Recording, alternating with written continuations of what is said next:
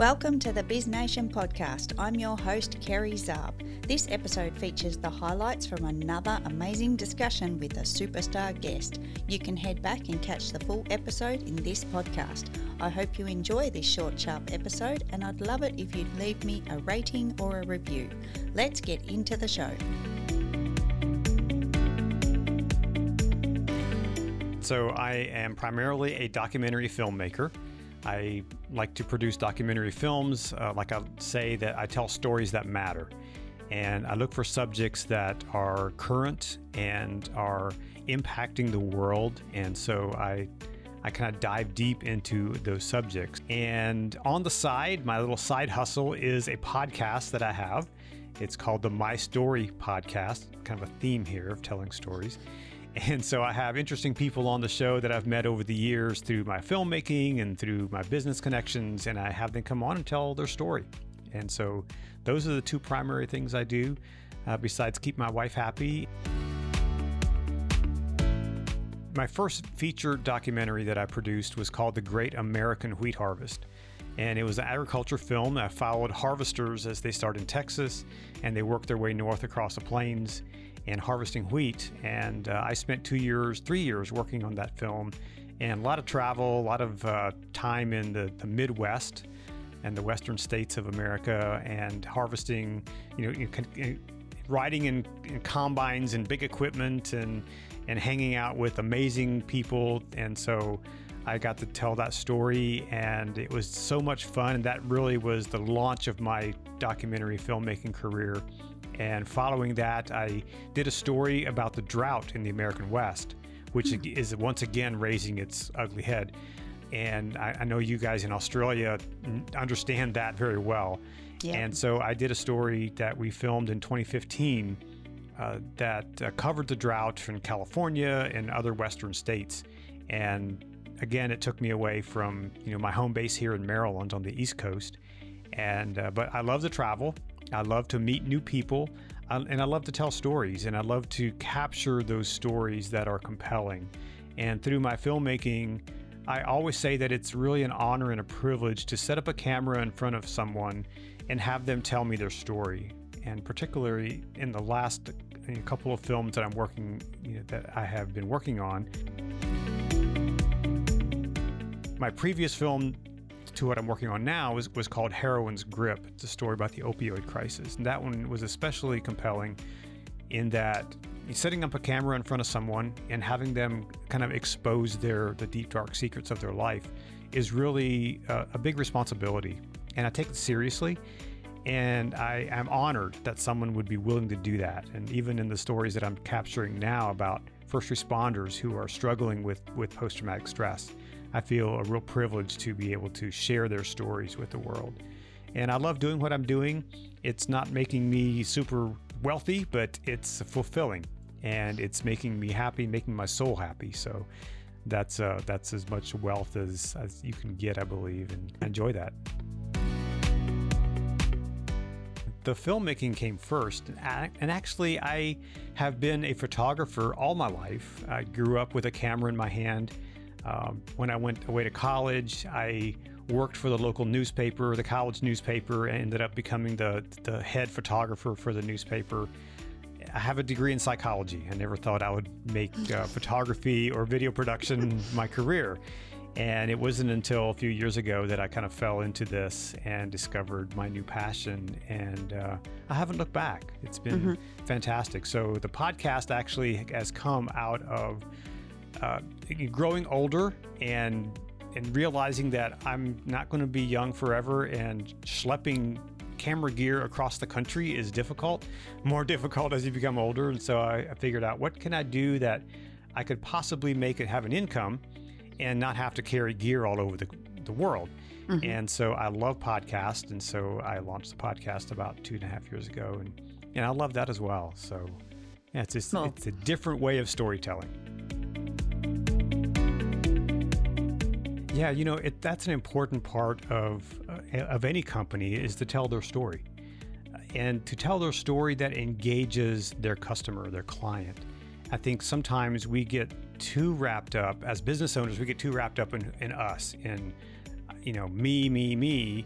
I want you to know about me, and I'm not inviting you into this story. I'm not, you know, and so I think that's important for a company, yes, to share, you know, what you're about and what you can do, but your story needs to be focused on the hero of the story. The hero is not me, the hero is my client. Mm-hmm. And so if we can engage them with a story that invites them into that story, then we will be more successful because they will want to be a part of that. And it's kind of a backwards thing if we think about it. You know, I want to tell my story, you know, my business and the things that I do, but really it's about my clients and it's about the people that I serve and the stories. For me, for my company, it's, you know, I tell stories that matter. So, you know, it's all about the people that I'm serving. For example, I have a client that is and besides the documentary work, I do some work for some corporate clients to help them with their story. Mm-hmm. I recently finished a project for a nonprofit that it's an agriculture group, kind of a think tank, and I was able to work with them to tell the story that mattered to them.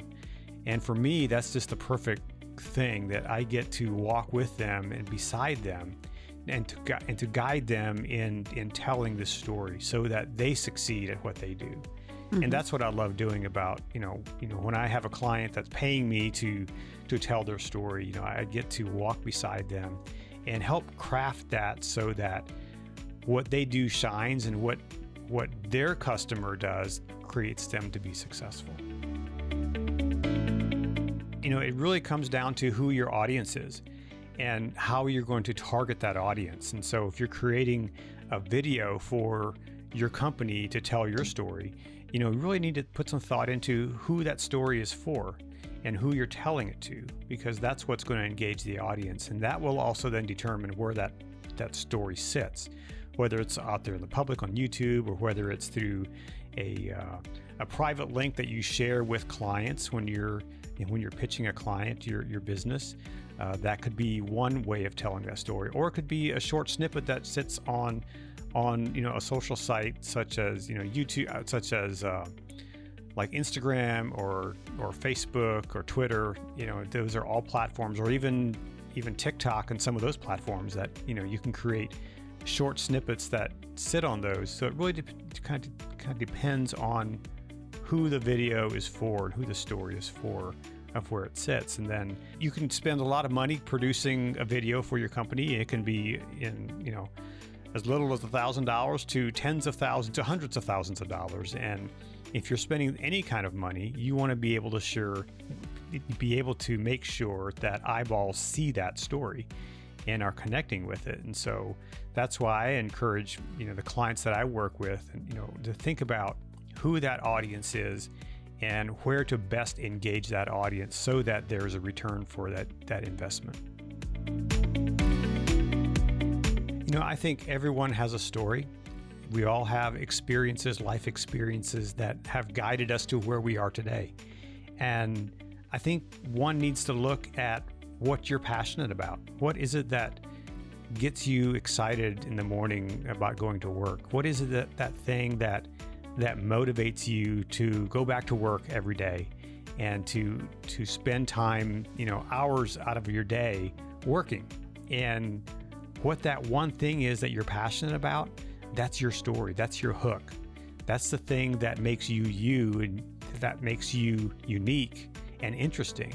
And I think those are things that you can work into a story that will be compelling, that mm-hmm. your audience will want to hear. You know, I interview tons of different people from my podcast, and these are people that I've met along the way, some very ordinary, some extraordinary. In fact, today I had a gentleman on who is a well-known radio and television personality in the agriculture world in here in America, and he has such a distinct voice and is just an iconic voice, really. And so it was so much fun having him on. But I've also had people on who no one has ever heard about, but they have a unique aspect to their story, and to be able to pull that out of them is so much fun for me to hear their story, to kind of pull those little nuggets of wisdom, those nuggets out of them. Really makes even the most ordinary of us extraordinary, because I think all of us have a unique story to tell. But I think where people make a mistake in how they tell their story, that they make it all about them. It's all about me.